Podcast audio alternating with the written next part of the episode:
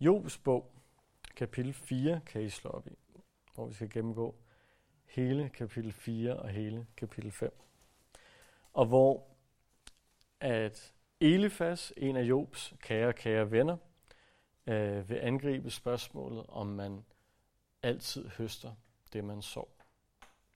Så lad os springe direkte ud i det i vers 1 af kapitel 4 i Jobs bog.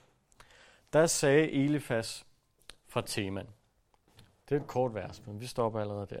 Jeg har allerede sagt en del om Jobs venner de tidligere gange, øh, vi har mødtes. Men nu starter den her famøse øh, samtale øh, eller dialog mellem Job og hans venner for alvor. Den starter for alvor nu, fordi at selvom Job sagde en masse i kapitel 3, så var det ikke rigtig en del af, af samtalen. Det var mere Job, der sagde noget for sig selv eller sagde noget til Gud. Øh, og tilbage dengang, på den tid, på det sted, der var det almindelig skik i, i sådan en situation her, hvor der er en, en person, der sørger, at man altid lod den sørgende person tale først, og derefter kunne dem, der er kommet for at trøste, de kunne så sige, hvad end de måtte have lyst til. Men det var simpelthen helt kutyme. Du sagde ikke noget, før den sørgende havde sagt noget først. Og derfor er det ikke fordi, at vennerne har været, været tavlige eller noget, at de har siddet der en uge, uden at sige noget, men de har simpelthen ventet på, at Job skulle sige noget. Fordi det var kutyme, det var tradition. Og nu har han sagt noget. Så nu kan vennerne få lov til at tage ordet. Nu kan de komme med det, de har siddet og brændt inde med i en hel uge, for at få lov til at sige til Job. Og det Elifas, han kommer med her i kapitel 4 og 5, det, det er så grundlæggende. Det, det afspejler nærmest alt, hvad der kommer til at blive sagt af de her venner i de kommende 30 kapitler. Øhm, jeg ved ikke, om det er derfor, de har givet ham ekstra taletid, for der er ikke nogen af de andre, der taler hele to kapitler i træk. Men, men det, det er måske for ligesom at, at lægge grunden for, hvad er det, vennerne de, de, de kommer med. Øhm, det, de siger, som sagt, de her to kapitler, de er grundlæggende. Øh, hvis du har læst dem, så har du mere eller mindre læst det hele. Men, men til trods for det, så har de her venner også nogle, nogle forskelligheder. For eksempel i deres syn på synd.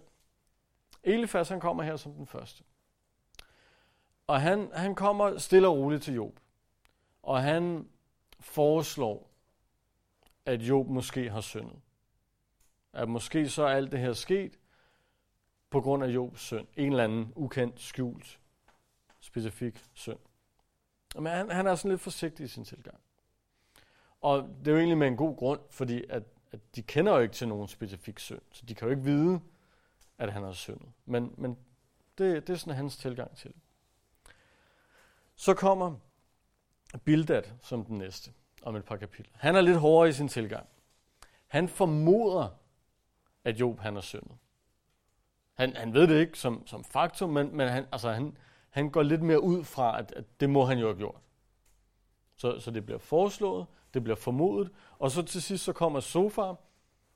Han tager den hele vejen og siger, Job er syndet, færdig, punktum. Der er ikke nogen tvivl, det er faktum.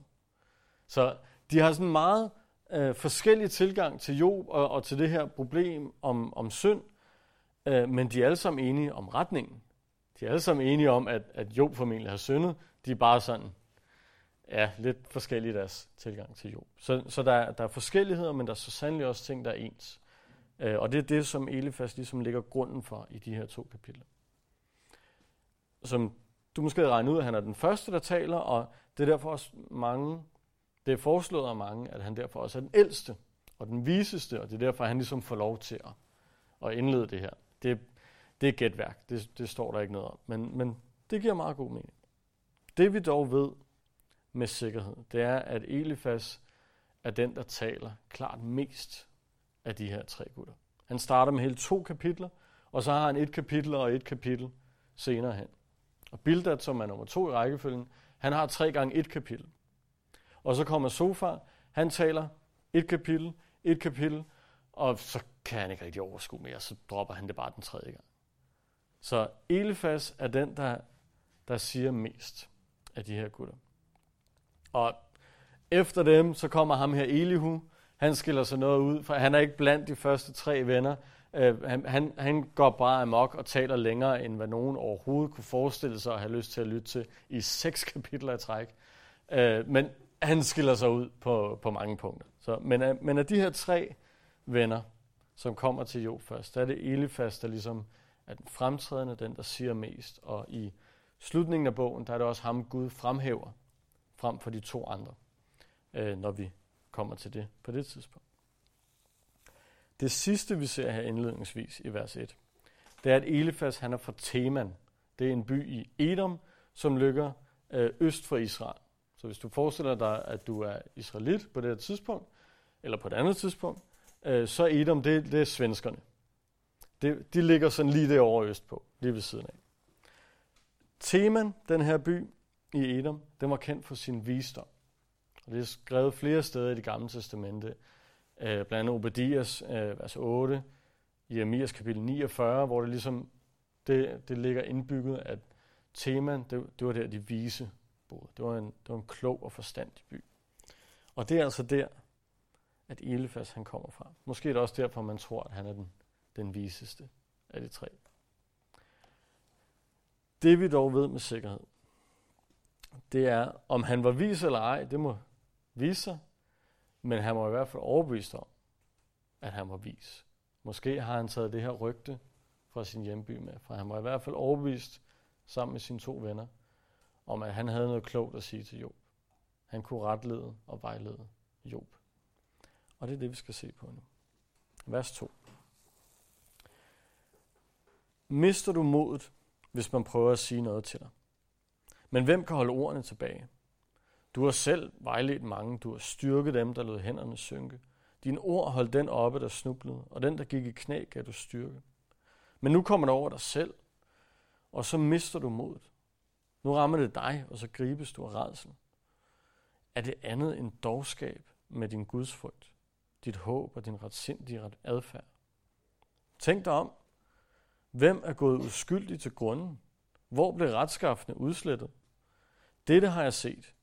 De, der pløjer med ondskab og så ulykke, høster det selv.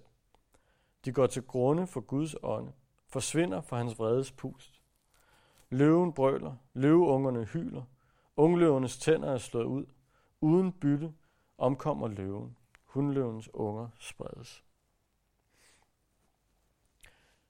Det ser egentlig meget godt ud til at starte med. Lidt afhængig af, hvilket toneleje man læser ind i det, det er jo, det er jo svært at vide. Men, men det kan godt se ud som om, at han starter lidt forsigtigt. Mister du modet, hvis jeg prøver at sige noget? Er, er det okay, at, at jeg åbner munden nu? Nu har du haft dit, dit kapitel 3. Er, er det okay? Eller, eller kommer du bare til at bryde helt sammen? Og derefter så, så roser Elefas Job. Og taler om den store støtte, Job han har været for andre mennesker. Du har selv vejledt, du har styrket, dine ord holdt den oppe, du gav styrke. Det, det er en fin start, Elefas kommer med.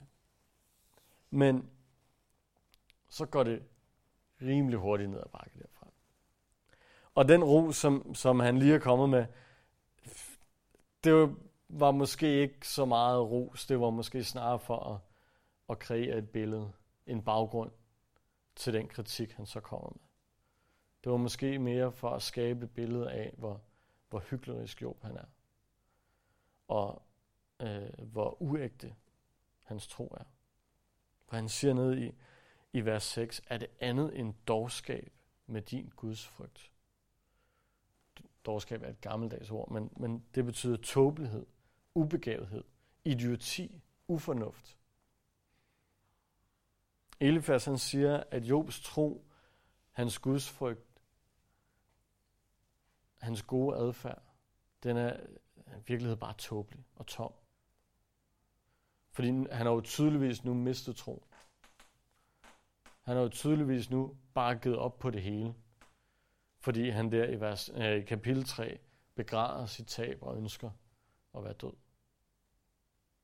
Det er tydeligvis bare dårskab med hans tro. Og det der måske til at starte med så ud som en forsigtig tilgang, det lynhurtigt vendt til bare at være et angreb og et hån mod Job. Og så i vers 7, så kommer vennernes store tese. Det er det her, der er grundlaget, som er essensen i alt, hvad de har at sige til Job. det som, som hele den her dialog, også Jobs svar, det er det, det hele kommer til at handle om. Der står nemlig i vers 7, Tænk dig om, hvem er gået uskyldig til grunde? Hvor blev retskaften udslettet? Eller med andre ord, ham som er uskyldig, ham som ikke har syndet, han oplever ikke lidelse. Han går ikke til grunde. Han bliver ikke udslettet. Og så går han videre, han underbygger det i øh, vers 8 med noget, han har oplevet, øh, hvilket er, at dem, der handler ondt og forårsager ulykke, de får også ondskab og ulykke tilbage. Det er ligesom hans bevis for, at, at vers 7 er, er korrekt. Man høster det, man sår, er hans pointe. Og så understreger han øh, fra vers 9 og ned, at det er Gud, der står bag den her øh, universelle retfærdighed. Det er ham, der, der øh, står bag det hele, og ham, der får det til at foregå, at ulykken kommer over dem, der forårsager ulykken. Og så maler han et billede af, af Guds styrke over for uretfærdigheden i det blot hans ånde for de onde til at forsvinde. Og sæt en løve selv, dyrenes konge, om man vil, for tænderne slået ud af Guds stærke hånd. Det virker måske lidt fjollet, at en løve for tænderne slået ud. Jeg kunne sad i hvert fald og fnæs lidt for mig selv over, over det billede, Elifas prøver at male, men, men det, er jo, det er jo poesien i bogen. Han prøver at udtrykke, hvor stor en styrke Gud han har. Øh, og især over for uretfærdigheden. Men, men det, det han i virkeligheden siger her, især i vers 7, det er, at Gud mere eller mindre omgående straffer synd med ulykke, sorg, lidelse, you name it. Han, han går efter synderen med det samme. Og det omvendte er også sandt, at han velsigner retfærdighed og retskaffenhed.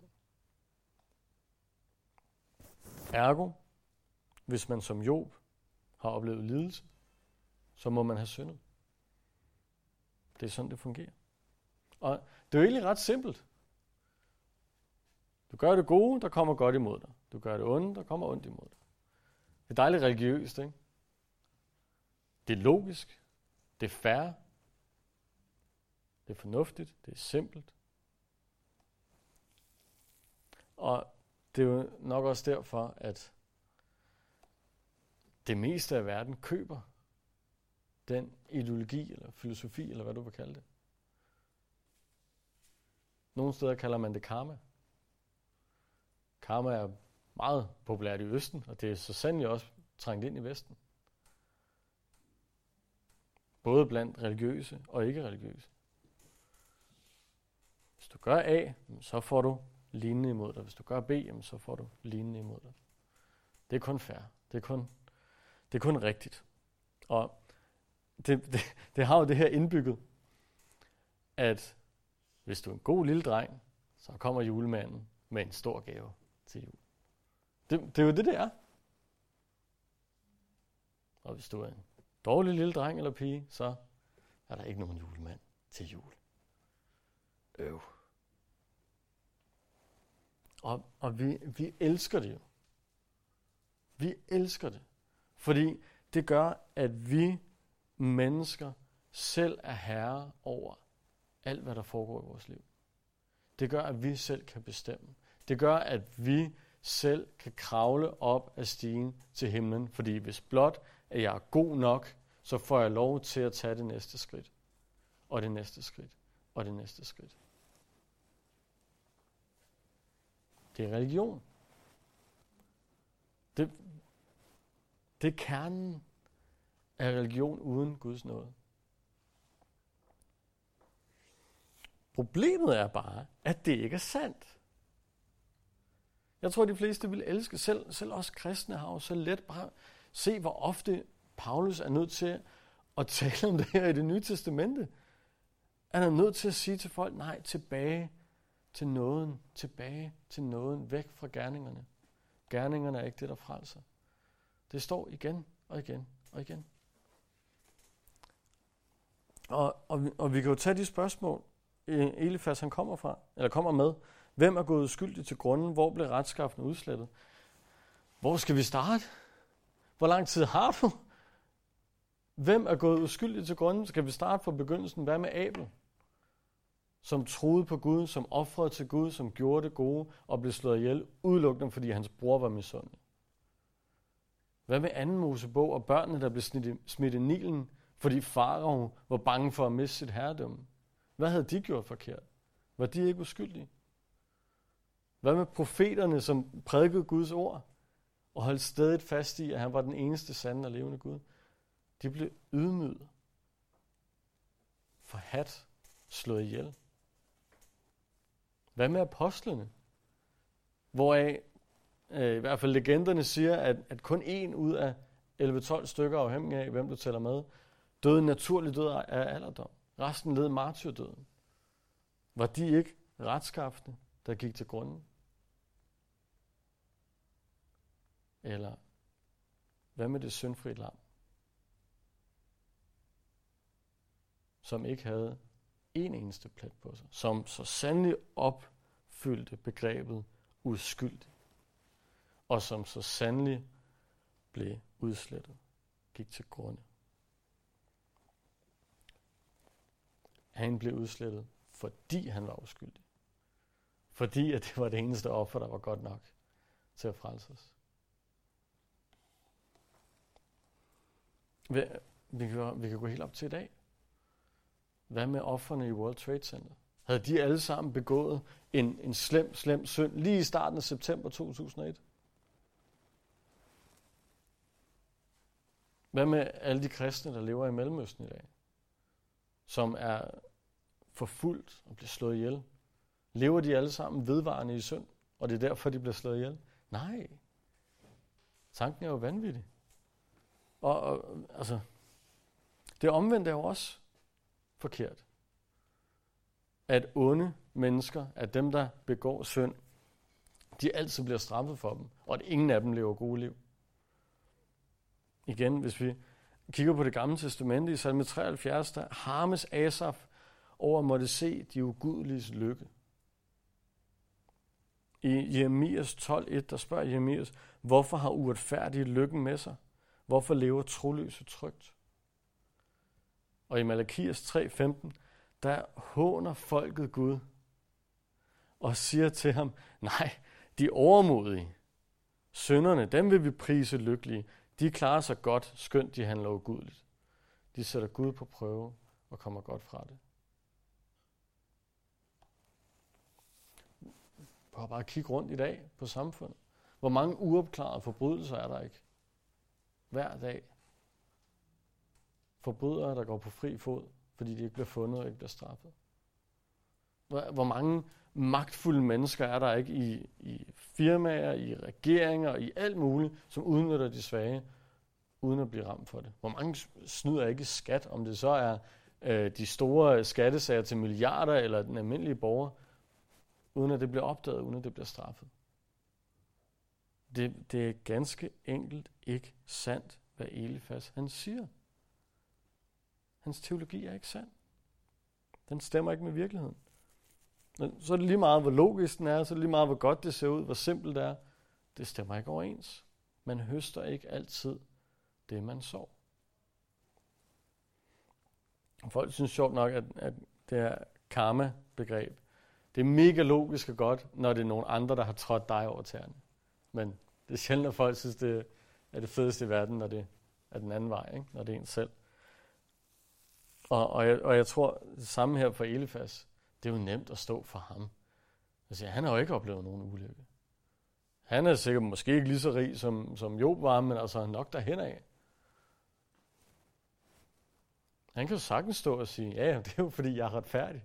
Det er jo derfor, at, at jeg har det, som jeg har det. Så må det jo være sandt. Kan du ikke se det? Men jeg tror ikke, det var det eneste, der lå til grund for, for den her ideologi, Elefas han kom med. Fordi i de, fra vers 12, der sker der noget meget, meget interessant, som for alvor ligger til grund for det her Elefas han kommer og siger. Der står fra vers 12, et ord listede sig ind på mig. Jeg opfangede den svage lyd i uro under nattesynet, når mennesker ligger i dyb søvn. Angst og rædsel kom over mig. Hele min krop rystede af angst. Et pust for hen over mit ansigt, og hårene rejste sig på mit hoved. Så stod der en, som jeg ikke genkendte. En skikkelse stod for øjnene af mig. Jeg hørte en sagte stemme, kan et menneske være mere retfærdigt end Gud? Kan en mand være renere end sin skaber? End ikke sin tjenere kan Gud stole på. Selv hos englene finder han fejl. Så meget mere hos dem, der bor i huse af lær, bygget på den bare jord. Dem kan man mase så let som møl. Inden aften ligger de knust. Før nogen ændser det, er de gået til grunde for evigt. Deres teltræb rykkes op, de dør, og det er uden visdom. Forud for Elifas' besøg hos Job, så har Elifas selv haft et besøg. Han, han beskriver det her væsen, hvad end det så er, som, som en skikkelse, som han ikke genkendte. De, de engelske oversættelser, jeg lige har fat i, de skriver, uh, i stedet for en skikkelse, så skriver de spirit, altså en ånd. Noget, som vi normalt vil kalde en, en engel eller en dæmon. Uh, og det, der så er spørgsmålet, det er, er det her en engel, eller er det her en dæmon? Er det Gud, der har givet ham et syn, eller er det Satan, der spiller ham et pus? Og jeg tror, at det er ret nemt. Jeg synes i hvert fald, det er ret nemt at se det på, hvad det her væsen det siger. Fordi havde det været en engel, der kom til Elifas på det her tidspunkt, det her kritiske tidspunkt, måske ikke i hans eget liv, men i Jobs liv, så havde englen fortalt Elifas, at Job var uden skyld i det her. Gud havde selvfølgelig vidst, hvad Elefas og de andre havde i tankerne. Så hvis han havde sendt en engel, så havde han jo nok prøvet at fortælle ham sandheden. Han havde nok prøvet at sige, hør nu her, Job er uden synd. Det er ikke det, der foregår. Det du tror. Lidt ligesom, da der kom en engel til Josef og sagde, Maria har ikke syndet.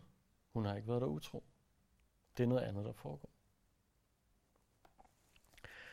Men det er bare ikke det, det her væsen siger til Elifas. I stedet så opildner det her væsen Elifas til at tro det, som han måske allerede tror. Nemlig, at Jobs ulykke er kommet på grund af en eller anden form for synd. Og lad os prøve at se igen specifikt, hvad det er, den siger der i vers 17. Kan et menneske være mere retfærdigt end Gud? Kan en mand være renere end sin skaber? End ikke sin tjener kan Gud stole på. Selv hos englene finder han fejl. Så meget mere hos dem, der bor i huse af lær, bygget på den bare jord. Okay, så, så det, den starter med at sige, er, at intet menneske er syndfrit. Færre nok. Det, det er reelt set, hvad den siger. Det er jo rigtigt nok. Og så siger han, selv englene er ikke perfekte over for, for Gud. Selv hos, hos englene finder Gud fejl.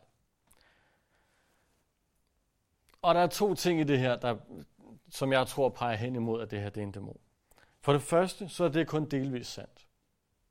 Det er ikke alle engle, Gud finder fejl hos. Det er ikke alle engle, Gud ikke kan stole på, som han siger her.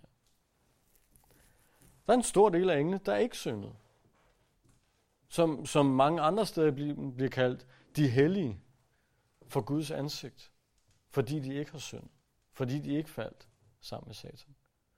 Gud han bruger engle som, som tjener igen og igen og igen igennem hele Bibelen.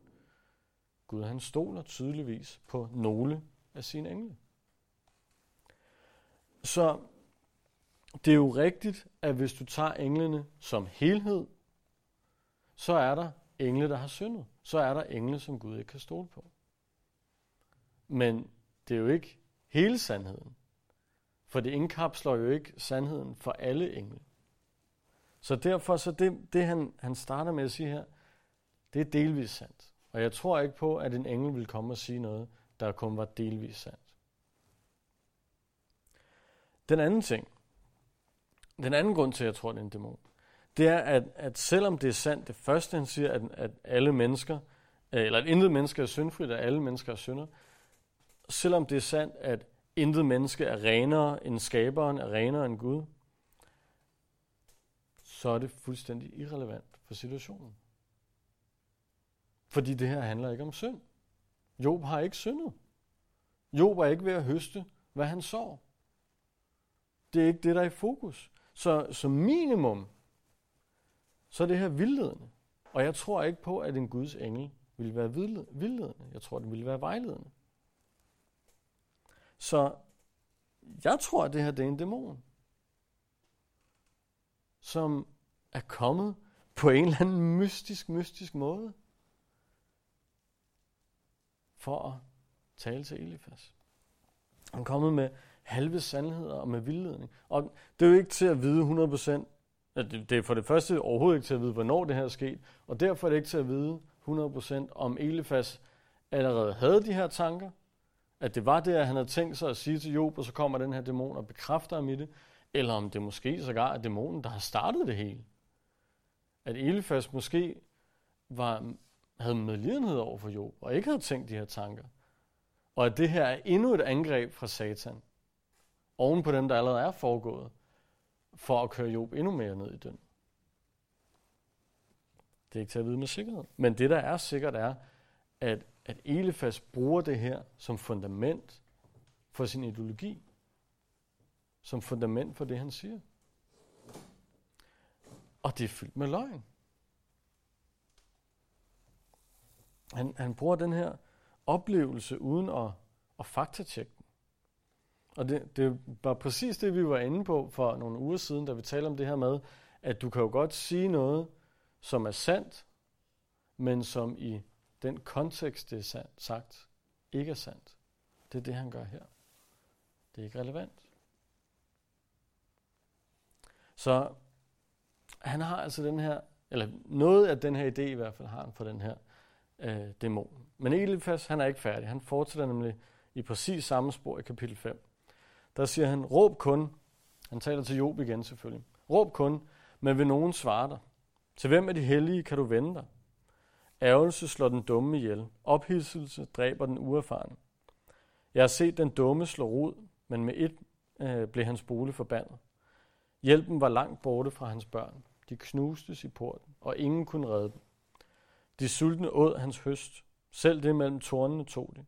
De tørstige trægtede efter hans ejendom. For ulykke skyder ikke op af jorden. Elendighed spiger ikke frem af mulden. Det er mennesket selv, der avler elendighed, og gnister flyver højt op. Elifas, han underbygger sin teori med et af de absolut bedste redskaber, vi har inden for teologien, nemlig en oplevelse. Det er altid der, man starter. Smid Guds ord til side, gå ud og opleve et eller andet, og så baser din teologi på det. Elifas, han siger, at han har set, han har oplevet den dumme. Det vil sige en, der handler uvist. Øh, ofte især i de her poetiske bøger, der er den dumme af en, der ikke handler efter Guds ord. Øh, så i konteksten, det vil lige snakke om kapitel 4, det er en sønder, der taler om. Den dumme, han slog rod, siger han. Det vil sige, at han, han har klaret det godt. Han er blevet velsignet. Men kun for en kort tid. For med et står der, blev han forbandet og oplevede alverdens ulykker. Det, det er den oplevelse, Elifas har. Det er det fundament, han har for det, han siger. Uh, og med, med det som eksempel, så erklærer han ned i vers 6 og 7, at ulykke, sorg, lidelse osv., det springer ikke bare op af jorden som en tilfældighed, men vers 7, det er mennesket selv, der avler elendighed. Det er mennesket selv, der høster, hvad han har sået. Øh, det passer perfekt i billedet. Ikke? Ting springer ikke bare op af jorden, men hvis du sår dem, så kommer de op af jorden. Så han understreger bare den her pointe med, at elendigheden den rammer dig, Job. Hvis den rammer dig, når den har ramt dig, så er det fordi, du har syndet. Karma. Og så kommer han med et råd til Job. Og nu kan man ikke lade være med at trække på smilebåndet, fordi du har lige stået og svinet manden, for at han har, han har vejledt og nu selv mistet troen. Og øh, i øvrigt så har jeg hørt fra en dæmon, at, øh, at vi alle sammen er syndere. Øh, bare lige hvis det skulle være en trøst, nu når du har mistet hele din familie. Øhm, og så er jeg jo ret overbevist om, at al din elendighed, den skyldes faktisk bare din egen synd. Så lad mig komme med et godt råd. Lad mig være en god ven for dig. Vær så 8. Men jeg vil søge til Gud og lægge min sag frem for ham. Han gør store ting, der ikke kan udforskes, og under, der ikke kan tælles. Han lader det regne på jorden. Han sender vand over markerne.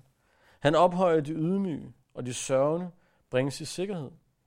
Han krydser de snediges planer, så det, de sætter i værk, ikke lykkes. Han fanger de vise i deres snedighed, og de listiges planlægning viser sig forhastet. Ved højlys dag løber de ind i mørke. Ved middagstid famler de sig frem, som var det nat. Han redder den ødelagte fra deres mund, den fattige fra den stærkes hånd, så der bliver håb for den svage, og munden lukkes på uretfærdigheden. Jo, hvis du bare søgte Gud, omvendt dig fra din synd, så vil Gud tilgive dig. Så vil han atter genoprette dig og velsigne dig, som du er vant til. Han er mægtig. Han giver håb og støtte til dem, der trænger. Jeg er lidt hård ved Elifas. Og måske også for hård. Fordi det her er jo sandt.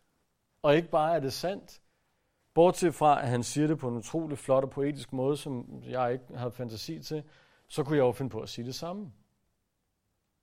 Det er jo, det er jo et godt råd. Det er jo især et godt råd til en, der har syndet, og en, som oplever konsekvenserne af sin synd i sit liv. Søg Gud. Bed ham om tilgivelse. Og, og selv hvis vi tager, tager synddelen fra, bare de andre ting, altså Gud gør store ting, der ikke kan udforskes. Øh, han, øh, han fanger de vise i deres snedhed. Paulus har cigar, så citeret det her, fordi det er jo sandt.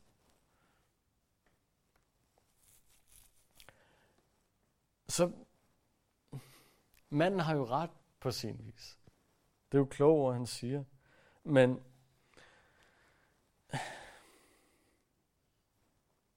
ja, han, han, han bliver ved i vers 17. Lad, lad os tage det først. Jeg er lykkelig det menneske, Gud i rette sætter ringagt ikke den almægtiges opdragelse. For han bringer lidelse, og han helbreder. Han knuser, og hans hænder læger. Seks gange befrier han dig fra trængsler. Syv gange rammer ulykken der ikke. Under hungersnød redder han dig fra døden. Under krig fra sværet. Du er i sikkerhed for tunge svøbe. Du behøver ikke frygte, når volden kommer. Du kan le af vold og hunger. Du behøver ikke frygte de vilde dyr. Du har sluttet pagt med markens sten og lever i fred med de vilde dyr. Der skal du erfare, at der er fred i dit telt. Går du din bolig efter, finder du ingen mangel. Du skal erfare, at din slægt bliver stor, din efterkommer bliver som græsset på marken. Livskraftig går du i graven, ligesom kornne bringes hjem til rette tid. Se, det har vi udforsket. Sådan er det. Du skal høre det og selv forstå det. Elifas han siger, jo, det Gud han gør lige nu, det er i rettesættelse. Det er opdragelse. Det, det er ikke nødvendigvis en, en tung straf, men, men Gud han opdrager dig på grund af den synd, du har begået. Som en god far, så ønsker han at vejlede dig og retlede dig. Og det, at det har været en voldsom opdragelse, er du sindssygt, det har været en voldsom opdragelse. Det er jo kun fordi, at din synd har været tilsvarende voldsom. Det var det, der skulle til for at vejlede dig i det, du stod i. Han bringer lidelse, men kun for dit bedste. Han læger også efterfølgende. Bare vent og tage ham igen, så skal det nok blive godt. Han skal nok velsigne dig. Og, og igen, så står man og tænker, jamen, det er jo nogle fantastiske løfter, Gud han giver. Øh, altså, det er nogle fantastiske løfter, Elifas giver på Guds vegne, må man hellere sige. Men, men de er jo også sande. Det er jo løfter, Gud han giver. Alle de her ting kan vi finde referencer til andre steder i Bibelen.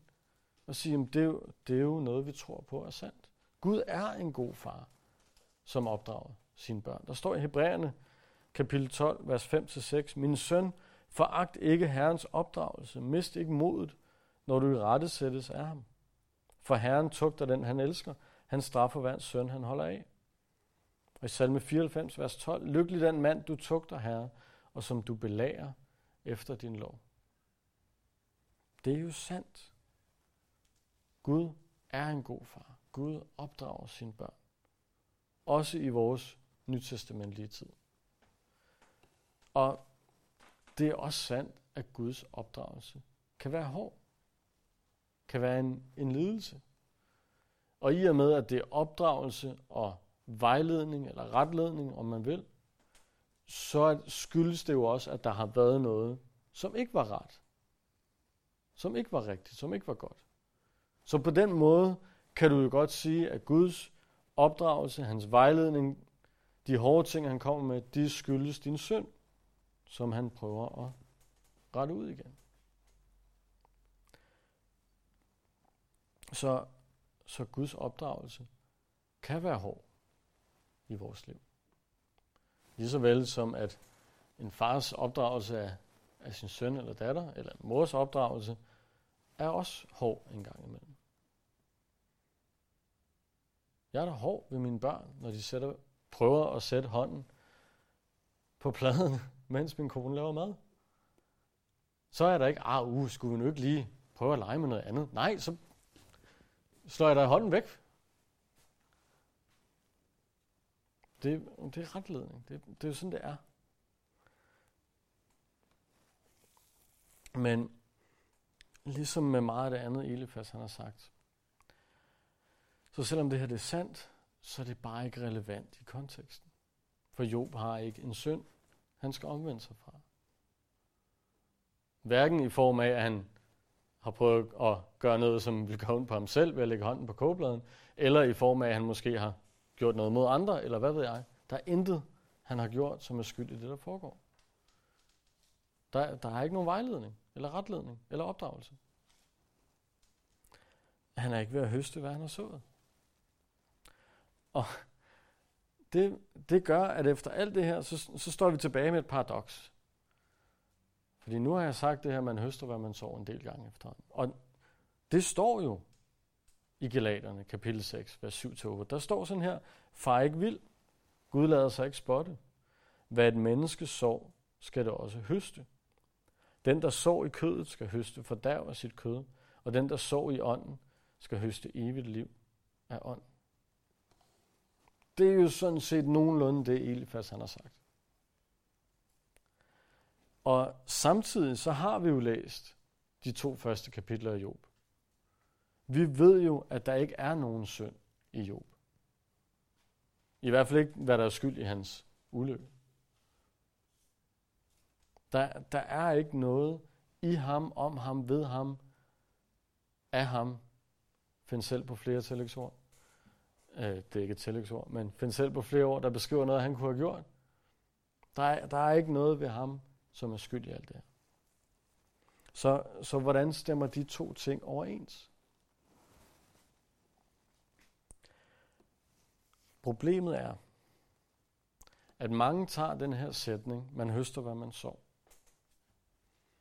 Og så gør de det til en endegyldig, eviggyldig, universel lov, som altid, alle steder, for alle mennesker er gældende. I stedet for at tage det som et generelt princip. For det er et generelt princip. Det, det er sandt, som et generelt princip i Guds univers. Og når Paulus han skriver det til galaterne, så skriver han det i en specifik kontekst. Han skriver det i konteksten af øh, Guds tjenere, specifikt undervisere, som har brug for materiel støtte af menigheden. Og han skriver det i konteksten af at være god mod andre. Det er forhåbentlig ikke et princip, der er fremmed for os. Det, det er konteksten. Han, han skriver det for opildende til at gøre det rigtigt. Til at tjene Gud på den her måde. Og, og det er jo sandt som et generelt princip. Ellers ville Paulus heller ikke skrive det i, i øh, til Galaterne. Men, men det er jo sandt i Guds univers generelt, at man får det ud af det, som man ligger i det. Hvis du gør det godt på din arbejdsplads, jamen, så er der en chance for, at du øh, høster en forfremmelse eller en lønforhøjelse. Medmindre selvfølgelig, at man er offentlig ansat, og der kun er de der faste løntrin. Men så måske, at man får vist noget tillid fra sin chef, eller hvad ved jeg. Ikke? Det er et meget godt princip, at hvis du sår en masse tid med din familie, så høster du formentlig et tættere forhold til dem. Det samme med dine venner. Hvis du sår en masse tid i bøn og i ordet, så høster du formentlig et tættere forhold til Gud. Ikke som en fast universel lov, at du går over til slikautomaten, trykker en 10 i, trykker på knappen, og så kommer der en sneakers ud, og det sker hver evig eneste gang, med mindre maskinen er gået i stykker. Det er jo ikke sådan, det fungerer med Gud. Det kan også være, det er en Twix, eller det kan også være, det er et eller andet. Gud, er jo, Gud er jo ikke en slikmaskine på den måde, som fungerer på samme måde hver evig eneste gang, vi går over og bruger den. Men derfor er det jo stadig et generelt princip, at hvis du bruger tid med en person, det er en Gud eller en anden, så formentlig så vil du øh, høste et bedre forhold til den person. Kan også vente den til alle de negative ting. Du høster formentlig en hovedpine, hvis du går ud og drikker dig fuld. Det er jo ikke overraskende. Det, det er jo et, et generelt princip. Men det er ikke fast i alle hensener i livet, at man høster, hvad man sår. Det er ikke en universel lov. Og, og, og skal vi ikke bare være glade for det? Skal vi ikke bare være glade for, at man ikke altid høster, hvad man sår? Lad os bare tage det bedste af alle eksempler. Fordi det tydeligste sted, vi ser, at man ikke høster, hvad man sår, det er på korset. Og det er vores vej til frelse. Fordi på korset, der ser vi det eneste menneske i verden, som altid såede i ånden, som var uskyldig i alle hensener, som var perfekt i alle hensener, som altid gjorde det gode, som altid gjorde det rigtige, som var perfekt i alle ting. Og alligevel, så hang han der på korset. Gik til grunde på korset, blev udslettet på korset. Fik overhældt Guds fulde vrede over sig. Blev til synden selv, til trods for, at han var Gud selv.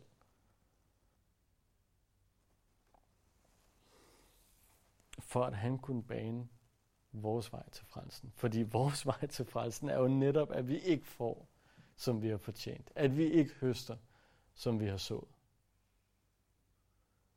Fordi hvis vi altid til alle tider i alle hensener høstede, hvad vi såede, så ville ikke en eneste af os blive frelst. Så ville ikke en eneste af os komme i himlen. Og så kan det godt være, at vi på nogle tidspunkter i livet vil være glade for det her karma-princip, at jeg, jeg trykkede på den rigtige knap på slikautomaten, så kommer der noget ud den anden vej. Måske fint nok nogle gange, men ikke altid. Ikke til hver en tid i alle vores gerninger. Det vil ingen af os få noget godt ud af.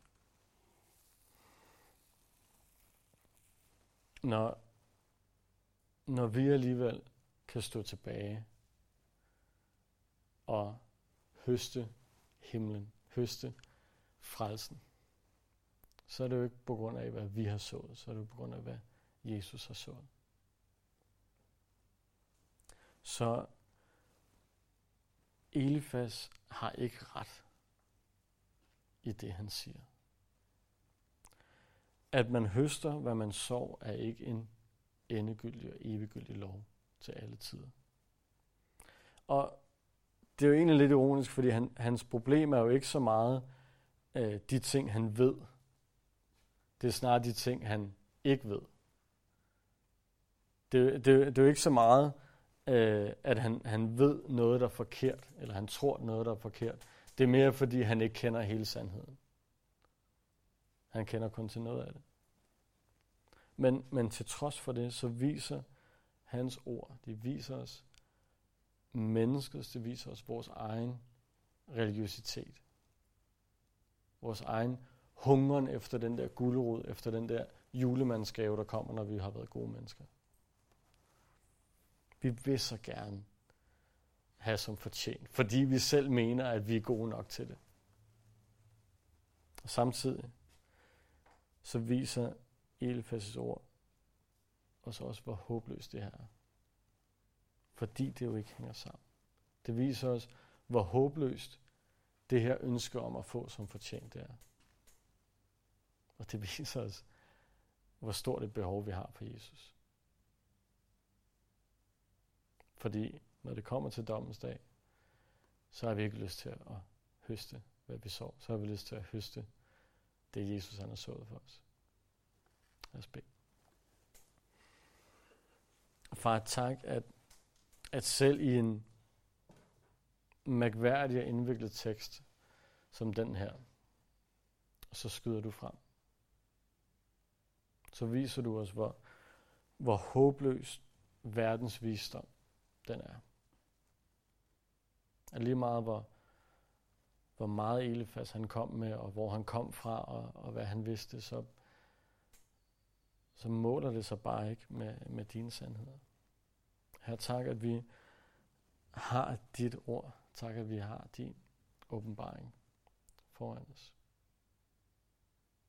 Og her tak, at du ikke bare viser os vores behov for dig, men at du også opfylder vores behov. Tak for din frelse og din nåde. Vi priser dig, her. Amen.